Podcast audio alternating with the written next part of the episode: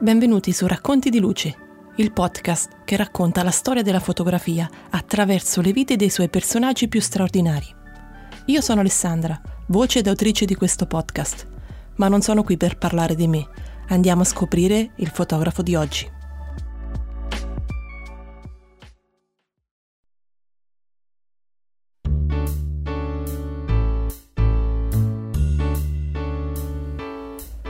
Benvenuti e bentornati su Racconti di Luce, storie di fotografia.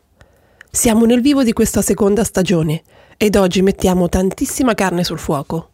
Infatti, il fotografo di cui racconteremo oggi è stato definito l'occhio del secolo, mai appellativo fu più adatto. Fautore della fotografia del XX secolo, col suo istante decisivo ha rinnovato il modo in cui oggi intendiamo la fotografia. Stiamo parlando di Henri Cartier-Bresson. Puntata numero 18. Henri Cartier-Bresson.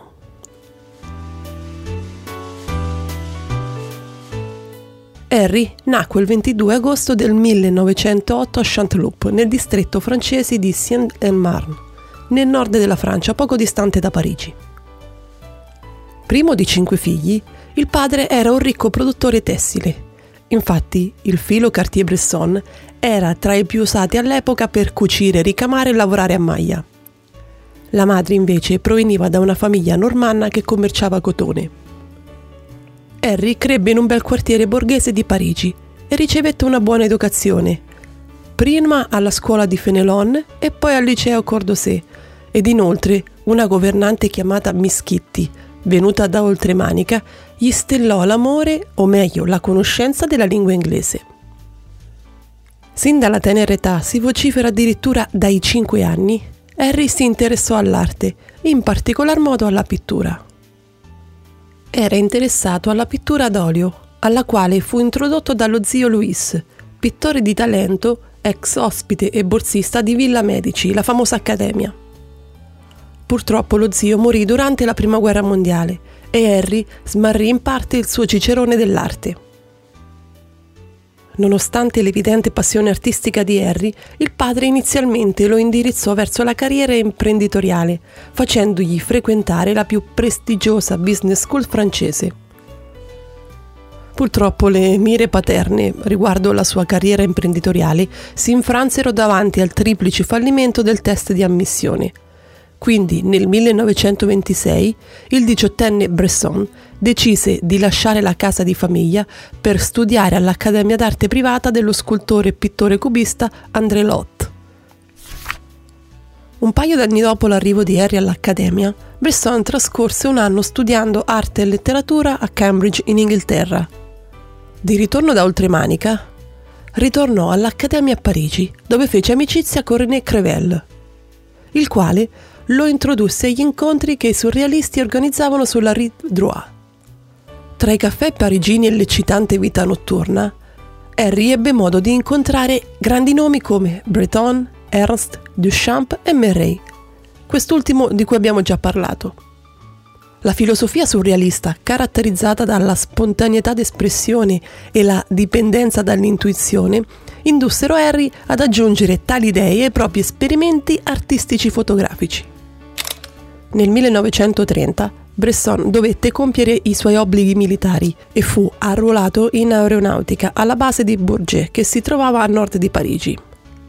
Durante questo periodo fece amicizia con una coppia di americani che abitavano non molto lontano dalla base. La coppia era composta da Harry e Caress Crosby ed appartenevano entrambi alla migliore società di Boston. Nella loro dimora, Harry ritrovò i suoi amici surrealisti come Breton ed Ernst ed incontrò anche Julien Levy, noto gallerista americano di cui abbiamo già parlato nella puntata dedicata a Bernie Snabbott. Ed è proprio in questo contesto che il nostro fotografo comincerà a dare maggiore considerazione alla fotografia, avendo la possibilità di scattare e stampare foto insieme ad Harry Crosby nella sua casa. Sarà lo stesso padrone di casa che lo incoraggerà regalandogli la sua prima fotocamera. Finito il servizio militare, Bresson decise di imbarcarsi per l'Africa. Questa scelta fu improvvisa ed inattesa e probabilmente frutto del suo desiderio di distaccarsi dalla realtà che lo circondava, di distanziarsi dalla borghesia da dove era cresciuto e di fuggire dalle troppo teoriche lezioni di lotte e, infine, probabilmente, per allontanarsi anche da una storia clandestina senza futuro con un ospite di casa Crosby. In Africa, precisamente nella Costa d'Avorio, Bresson sopravvisse cacciando selvaggina che poi rivendeva agli abitanti dei villaggi locali. Ed anche se la fotografia non era lo scopo del suo viaggio, ogni tanto si dedicò ad essa facendo diversi scatti. Nonostante non avesse il desiderio di tornare subito a casa, una brutta febbre lo costrinse a tornare in Europa nella primavera del 1931. Ed è forse il 1931 l'anno in cui la leggenda di Eric Trebisson ebbe finalmente inizio. Una volta ritornato a Marsiglia, vide per caso nel libro Ars et Mercier Graphique una foto di Martin Munkaski, la foto ritrae tre bambini neri che corrono a buttarsi tra le onde del lago Tanganika. Per il giovane 23enne è una vera e propria rivelazione. L'immagine intitolata Tree Boy at Lake Tanganika compila il segno. I contrasti, il dinamicismo dei soggetti, la composizione aggraziata ispirarono Person a perseguire la fotografia con una serietà che era stata assente nei suoi precedenti esperimenti con il mezzo, in seguito, ricordando quell'esperienza, disse Ho capito all'improvviso che la fotografia poteva fissare l'eternità in un attimo. Abbandonò quindi la pittura, che era fino a quel momento la pratica artistica alla quale aveva dedicato più tempo ed attenzioni. Un anno dopo acquistò la sua prima vera fotocamera, una Leica munita del classico obiettivo 50 mm. La fotocamera in questione era una novità nel mercato fotografico. Con le sue dimensioni ridotte e l'estrema portabilità, la Leica ha facilitato il suo approccio alla fotografia, permettendogli di agire rapidamente e di superare il comportamento formale ed innaturale di chi era consapevole di essere fotografato. Iniziò così a viaggiare, inizialmente per l'Europa, per poi spostarsi in Africa. Buona parte delle fotografie che scattò in quel periodo, fino circa il 1934, furono commissionate per la pubblicazione, ma nel frattempo Harry iniziò a comporre anche un proprio portfolio con l'intenzione di esporlo nella sua prima mostra. Sempre in quegli anni, nel 1934 per la precisione, Bresson incontrò un giovane intellettuale polacco, un fotografo di nome David Schwimin che in seguito divenne David Seymour, ma che tutti chiamavano Cim. Sarà proprio Cim che in seguito gli presentò un altro fotografo ungherese di nome André Friedman, che anche lui in seguito cambiò il suo nome nel più riconoscibile Robert Capa. I tre avevano molto in comune culturalmente e, poco più di un decennio più tardi, si ritroveranno per scrivere una pagina importante della storia della fotografia. Ma andiamo in ordine e torniamo ai gloriosi anni 30 di Bresson. Infatti nel 1935 Bresson andò a New York su invito di Julien Levy, ve lo ricordate? Lo abbiamo incontrato prima nella casa dei Crosby. Qui esporrà le sue opere nella gallery e trascorse del tempo imparando i principi del montaggio cinematografico dal fotografo modernista Paul Strand. Ma cosa c'entra il cinema ora, vi direte?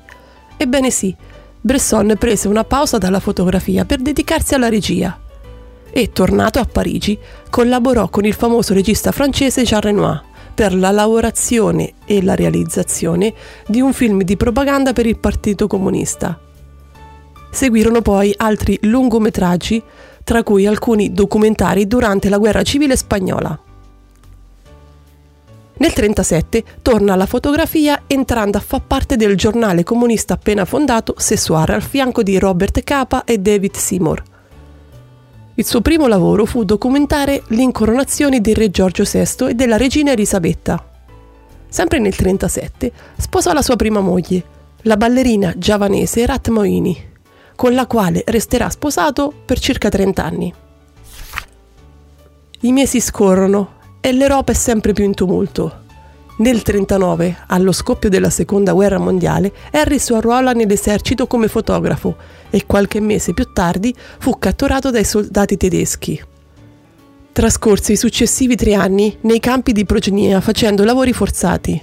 al terzo tentativo di fuga, riuscì finalmente a fuggire e a nascondersi in una fattoria, dove, una volta ottenuti dei documenti falsi, disotterrò la sua vecchia fotocamera Leica, che tre anni prima aveva nascosto, e cominciò a lavorare in clandestinità per la Francia, fino ad arrivare a Parigi dove lo aspettava il suo amico Robert Capa per documentare insieme la liberazione della città dall'occupazione tedesca. Finita la guerra, sempre insieme a Capa e con inoltre David Seymour, William Van Diverte e George Rocher, nel 1947 per la precisione, Bresson fondò quello che divenne una delle agenzie fotografiche più famose del mondo, la Magnum Photos. Nata da un'idea di Capa, lo scopo della Magnum era tutelare la proprietà intellettuale delle opere dei fotografi, favorendone al meglio la divulgazione su giornali e riviste. I cinque fondatori dell'agenzia si separarono dividendosi le zone da coprire per documentare gli eventi più importanti che accadevano in giro per il mondo. Roger avrebbe lavorato tra l'Africa e il Medio Oriente, Cim in Europa, Bresson in India e in Cina, Van Diver in America e Capa avrebbe lavorato ovunque avesse avuto un incarico. La destinazione di Bresson gli permise di fotografare eventi storici come i funerali di Gandhi, l'ultima fase della guerra civile cinese e la spartizione del Pakistan. E grazie a queste foto che vennero successivamente pubblicate da diverse riviste internazionali, Bresson riuscì a salire alla ribalta internazionale come uno dei fotografi di reportage più quotati. Qualche anno più tardi, Harry pubblicò quello che sarebbe diventato una pietra miliare della fotografia, Stiamo parlando del libro Images alla Sauvette, la cui edizione inglese fu intitolata The Decisive Moment, il famoso momento decisivo. La copertina del libro fu disegnata dall'amico e famoso artista Matisse ed il libro comprendeva un portafoglio di circa 126 foto che andavano dagli scatti fatti in Oriente fino a quelli in Occidente. Nella prefazione del suo libro, Bresson, e poi ripresa anche dal titolo, citò una frase di un cardinale del XVII secolo che diceva Non c'è niente al mondo che non abbia un momento decisivo. La frase divenne la sua ragion d'essere estetica, che spiegò meglio dicendo per me la fotografia è il riconoscimento simultaneo in una frazione di secondo del significato di un evento e di una precisa organizzazione delle forme che danno a quell'evento la sua giusta espressione. Nella decada a seguire Bresson viaggiò molto per il mondo e grazie alla sua notorietà di fotografo divenne il primo fotografo occidentale a fotografare liberamente nell'Unione Sovietica del dopoguerra. Sempre in quegli anni tralasciò la sua propensione a reportage per dedicare maggiore attenzione alla ritrattistica, producendo alcuni degli scatti più celebri di personaggi di spicco dell'epoca, artisti ed amici. Verso la seconda metà degli anni 60 decise di lasciare il posto da presidente della Magnum e pian piano cominciò a allontanarsi dalla fotografia per ritornare alla sua prima passione, la pittura. Sempre in quegli anni divorziò dalla sua prima moglie e qualche anno dopo convolò a nozze con Martin Frank, anche lei fotografa con la quale ebbe una figlia e con la quale più tardi fondò la Henry Cartier-Bresson Foundation, che portò avanti anche dopo la morte dell'artista. L'addio definitivo alla fotografia si ebbe nel 1975, quando Bresson smise ufficialmente di fotografare, se non per qualche occasionale ritratto privato. Ma già da tempo aveva smesso di portare dietro con sé la sua fedele fotocamera e negli ultimi giorni della sua vita dedicò il suo estro creativo alla pittura e il disegno.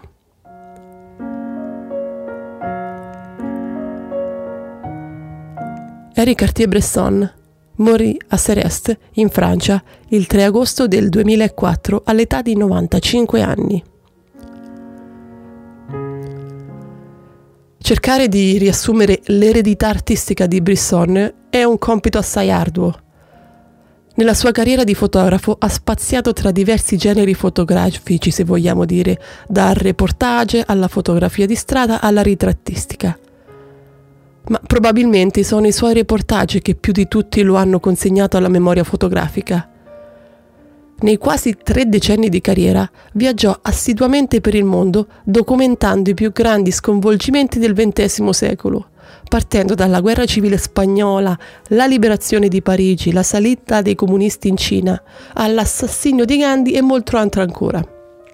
Iconici però sono anche i suoi ritratti di Picasso, Matisse, Ezra Pound, Truman Capote e Giacometti.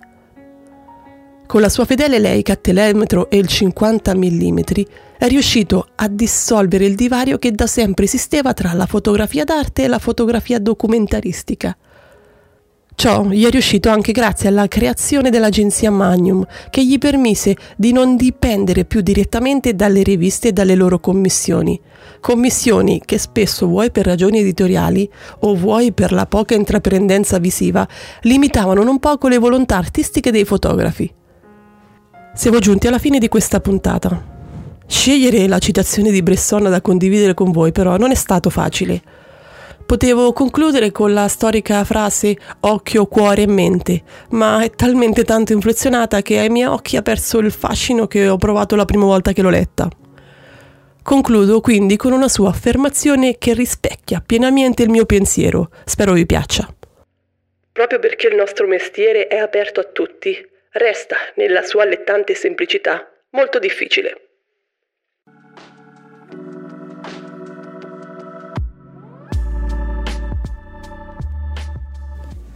Se ti è piaciuta questa puntata, ti è incuriosito e vuoi sapere di più su quali saranno i prossimi personaggi di cui parlerò, salva questo podcast tra i tuoi preferiti su Spotify, iTunes, Google Podcast o ovunque mi sentiate e sul sito www.raccontidilucepodcast.com potrai trovare le informazioni e le fotografie riguardo ogni puntata. Il podcast ha cadenza bimensile ed ogni nuovo episodio verrà caricato il primo o il quindicesimo giorno di ogni mese. Vi aspetto quindi alla prossima puntata su Racconti di Luce.